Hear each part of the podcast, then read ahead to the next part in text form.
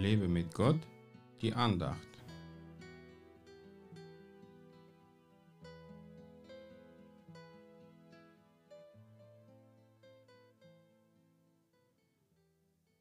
Wir müssen Gott allezeit für euch danken, Brüder, wie es angemessen ist, weil euer Glaube reichlich wächst und die Liebe zueinander bei jedem einzelnen von euch allen zunimmt.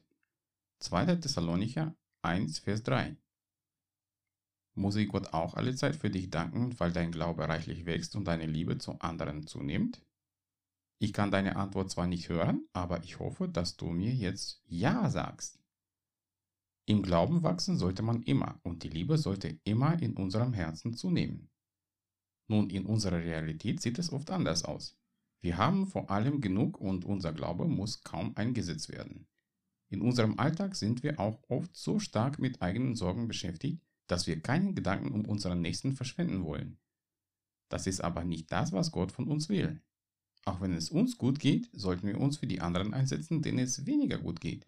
So haben schon viele Christen ihre Gemeinden verlassen, um in die Mission zu gehen, wo sie den Glauben benötigen und wo die Liebe zu verlorenen und armen Menschen zunehmen kann.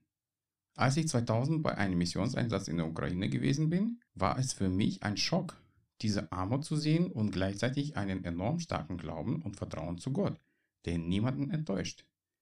Dort war auch die Liebe zwischen den Menschen stärker sichtbar gewesen, weil jeder dort von jedem abhängig ist. Und ohne einander niemand bestehen kann. Glaube kommt auch aus dem Hören des Wortes Gottes. Lese das Wort Gottes hörend. Lass Gott zu deinem Herzen sprechen, während du liest. Er will mit dir reden und dir neuen Glauben schenken.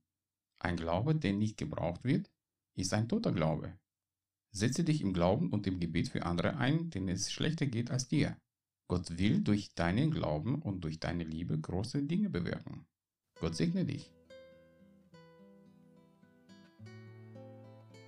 Mehr Andachten findest du unter www.lebemitgott.de.